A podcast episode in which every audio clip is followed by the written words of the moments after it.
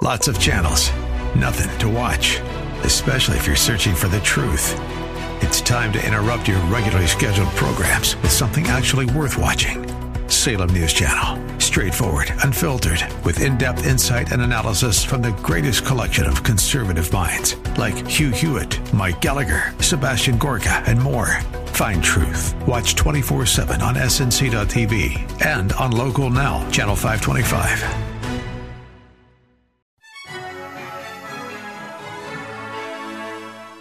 Welcome to the History of North America. I'm Mark Vinet.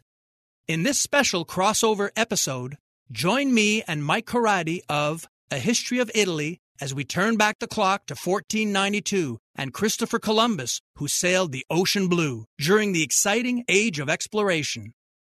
But first, allow me to introduce myself to Mike's audience. My History of North America series presents in a positive manner the sweeping saga of the continent from its deep history origins to our present epoch. For the purposes of my podcast, I define North America to include the USA, Canada, and Mexico. I explore the interesting, compelling, inspiring, and tragic stories of these three great nations, their inhabitants, heroes, villains, leaders, and respective geographies. My goal is to search for the multiple causes that lead to the thrilling story of North America an action packed tale that's still unfolding. I voyage back to earlier times and investigate incidents that set in motion a series of events that help explain the close, yet sometimes contentious relationship of these three continental neighbors. The United States, Mexico, and Canada have many important features and attributes in common. It's not surprising, therefore, that the history of the exploration and subsequent settlement of these countries are closely interrelated. The complete history of these three nations cannot be properly analyzed and understood without reference to the history of the other. Part of this saga brings us today to the consequential and controversial life and deeds of Genoese navigator and explorer Christopher Columbus. But before we take a deep dive into his city of birth, Mike Corradi would like to tell my audience about his podcast. Hello, all you wonderful History of North America listeners. After that wonderful, wonderful introduction by Mark, mine will probably be a bit embarrassing. Anyway, as Mark said, my name is Mike Corradi. I am the producer of A History of Italy podcast. It is a chronological history of our messy, messy peninsula from the fall of the Western Roman Empire all the way, if we ever get there, to the present day. We're more or less around the 13th and 14th centuries. So we've done quite a bit so far, but we're looking forward to taking you on the rest of the journey. And I must say, I'm really, really pleased to hook up with Mark for this special crossover episode. Here is a short synopsis of the Columbus story. Legendary explorer Christopher Columbus was born in 1451 in the Italian sea town of Genoa and began sailing as a teenager and eventually became an experienced cartographer, seafarer, and navigator. Columbus believed that sailing west would be a faster way to get to the lucrative Asian trade markets. Spain's King Ferdinand and Queen Isabella were intrigued with the idea and gave Columbus the financing for the voyage. In August of 1492, Columbus set sail across the Atlantic Ocean. After two months, he and his crew arrived in the present day Bahamas, convinced this was India. They were greeted by the native population, and Columbus initiated trading. Between 1492 and 1504, he made a total of four voyages across the Atlantic. Although he never reached mainland North America, his voyages quickly led to the opening up of the continent to European colonization. Mike, where is Genoa? Okay, well, let's start with a little bit of geography. So, you know, Italy is traditionally seen, and, and it is, a long boot, and you imagine this boot sort of pulling back eastwards to give a nice kick to the island of Sicily. So, got the boot in mind? Now, take a huge piece of broccoli, about three times as wide as the boot, and stick it in the top of the boot, and that's what Italy looks like, basically. That broccoli up the top is the part that stretches out into Europe, and that is the Alps. Genoa is on the top left where the broccoli slopes back down into the boot. You could also say it's the left armpit of Italy. That part of Italy is the Ligurian coast, the coast of Liguria.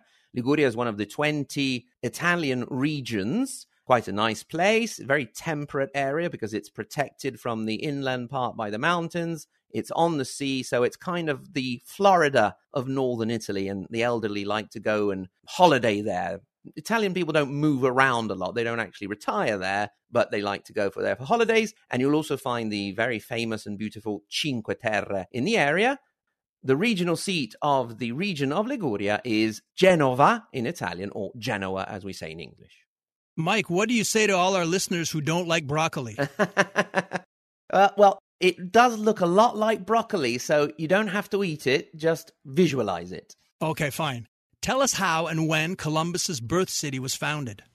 Well, we mentioned the name of the region that Genoa is in, that is Liguria, and the name comes from pre Roman people called the Liguri, who actually covered quite a bit of land from southern France down through the Piedmont area to modern day Liguria, down into Tuscany, and up into the region I currently live in, which is Emilia Romagna. Indeed, we have a few legends about the Liguri also in our area. And they would have covered this vast area. Now, around the year 500 BCE, that is when the port city of Genoa was founded. It's not entirely clear whether it was actually these Liguri who founded the city or if they took over a trading post of the Etruscans. But in any case, around the year 500 is where we can approximately place the founding of the city of Genoa. Are there any sites or ruins from that era still in the city? Not actually inside the city and clearly marked, but when you do dig in Italy, you're bound to find something and very, very often we do find Etruscan ruins under Roman ruins, or maybe ruins built alongside or on top of Etruscan ruins. I'm really fascinated by the Etruscans, and to know that Genoa has a connection with them is fascinating. Consider they were, you know, all over the place in, in the time of their expansion. So all of that area up towards the north, the Piedmont area, the Emilia area, the Tuscan area. So they had there's quite widespread evidence of, of the, the presence of the Etruscans. Doctors endorse it, nutritionists recommend it, and customers love it. Calotren Healthy Weight Loss. Ron in Texas lost 35 pounds. Marie in Pennsylvania lost 117 pounds with Calotren. Diane not only lost weight, but she also found relief from arthritis. Lynn lost over 45 pounds. Calotren contains collagen, the most abundant protein naturally occurring in the human body, which decreases as we age. Taking Calotren promotes better sleep, more energy, less joint pain, and best of all, weight loss. Calotren has an amazing 86% success rate with their 90 day supply. And this week, take advantage of their President's Day sale. Buy the 90 day supply and get an extra month free plus free shipping. Ordering is so easy. Just text the word history to the code 30605 and we'll send you a link to this special offer. Again, text history, that's H I S T O R Y, using the code 30605. What was the Republic of Genoa and the Italian peninsula like following the collapse of the Roman Empire in 476 and during the Middle Ages? Like many places in Italy towards the end of the Roman Empire, the lack of power, of central power, meant that the bishops, so that the church basically was taking over control of a lot of the peninsula. And that was also the case in Liguria in general, in the area around Genova. And indeed, we have evidence of the bishop of that area writing to the first, let's call him king. It's not really the correct thing to say, but the first ruler of Italy after the fall of the empire, who was a barbarian general by the name of Odoacer. And he ruled for a while. Then we had the invasion by the Goths of Theodoric. And so Genoa would have been part of the kingdom of Theodoric, also known as Theodoric the Great. He lasted from about 493 to around 525. And after his death, not long after his death, the Gothic War started, which was a war in which the Byzantine, so the Eastern Roman Empire, wanted to reunite the empire, and they managed to take all of Italy from the Goths, but soon lost it when in 568 another barbarian people came into Italy, and that was the Lombards. Genoa stayed under Byzantine control after the Lombard invasion, but eventually it did fall to the Lombards in 638 under their king Rothari, who was also the first to write down the laws that until that point the laws of the Lombards had been all oral. Then the poor Lombards were kicked out by the Franks, called in by the popes, who had finally come to the realization that they could no longer look to the Eastern Empire for help. So they relied, the popes relied on the Franks. The Franks kicked the Lombards out, and for a while, Genova was ruled over by a series of Frankish counts. And when they also got distracted and were doing things elsewhere, for a long period, the area, Liguria, Piemonte, were ruled over by a powerful family called the Obertenghi. Then, as uh, things went along, Genoa, like Venice before her, started to develop a certain level of independence. And Genoa always looked to the sea. From the very beginning, they weren't that interested in what was going on inland. However, the fact that early, sort of in the seven and eight hundreds, the Saracens, the, the Arabs, were patrolling the seas, raiding, they'd even conquered Sicily, meant that for a long period, Genoa was sort of bottled up and wasn't able to unleash its potential like Venice was freer to do on, on the other coast of Italy. Just a reminder here we're talking Genoa is the Tyrrhenic coast, whereas Venice would be the Adriatic coast, which are two seas within the Mediterranean, basically. But eventually they managed, with the help of also other Italian city states, to sort of break out of this control of the of the Arabs. And they started to extend, Genoa started to extend its influence first over Corsica, then parts of Sardinia. And when slowly the Mediterranean opened up, also further east, all the way to Constantinople, with various we can call them colonies, although they weren't political colonies. It was more a question of trade and commerce and not always controlled by the Genoa authorities themselves. It was often a case of a family, an important Genoese family, branching out, setting up a business, and then sort of the, the colony or whatever you could call it growing from those individual family businesses. So it was a mix of Genoa actually operating in these areas, but also the Genoese families operating in these areas. When did it exactly become a so called city state? Like many city states, it's sort of hard to pinpoint. You could place it, if you want, in the period of sort of the 11th century when we have what was called what was known as the communal period, for Genoa, 11th century, maybe a bit early, maybe sort of beginning of the 12th. And that's the period when cities started to nominate the consuls. So the first period of the communes was the consular period when they would elect these officials that would govern the city for a limited period, usually about a year. So if you really wanted to say that's more or less when it started, you could place it in the early 12th century. But in reality, you know, right after the fall of the Western Roman Empire, many parts of Italy started to become independent. So it's a bit also like Venice. It's a bit hard to actually pinpoint the the exact date. And as a historian, Mark, you know very well that you have to sort of at a certain point choose a moment. So if we wanted to choose that moment arbitrarily, if you want, probably the beginning of the 12th century. And that's when they also started to come into contact and obviously friction with other city states such as Pisa, which would eventually lead to, after continuous wars and fights, to a great battle won by Genova uh, in 1284, the Battle of Meloria, which sort of put an end to Pisa's dreams of being a, a great maritime republic.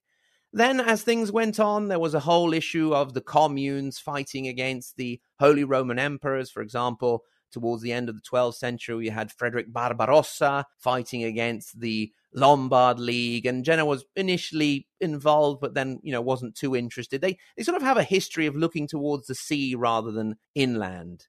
Then in the 13th century, their commune moved, like other communes, from the consular period to the period of the Podestà, and that happened because cities realized that all the infighting wasn't getting them anywhere, so they were starting to choose an elected official from elsewhere who theoretically could be above the factions and, and the warring parties. The 13th century also saw growing hostilities with Venice, also over questions in the East, in the Middle East, and also around Constantinople. And the wars with Genova led up to the, the culmination, which was the Battle of Curzola, that was 1298, in which Genoa definitively defeated Venice, but with no real end result in the sense that everything went back to the status quo. Uh, the 13th century in Genoa also saw them get onto the whole Guelph and Ghibelline business because they didn't want to be let out of that. And growing increasingly as an economic power to the point, for example, 1252 saw the first golden coin in Genova. And I sometimes talk about, you know, the importance of having your own money. That, you know, that really means independence in the end.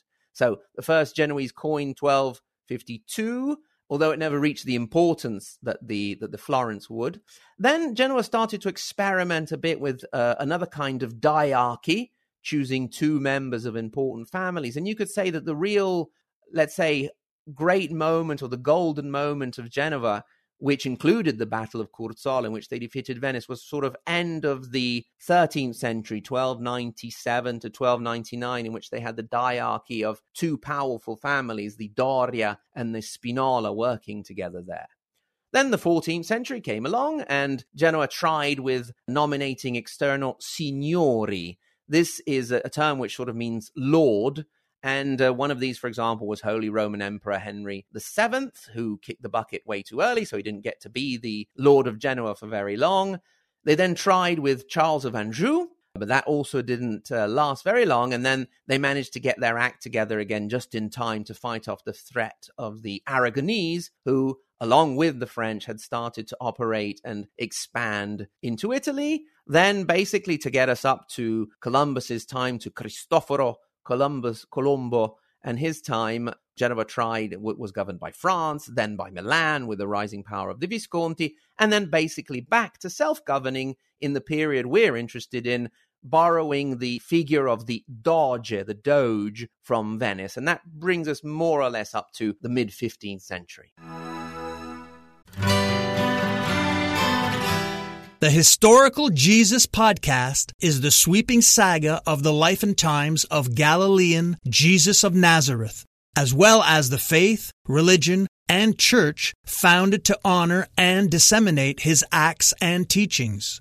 Join me, Mark Vinet, on this fascinating journey through time, exploring the many great works of Christian theology, literature, architecture, music, and art inspired by the words and deeds of Jesus Christ.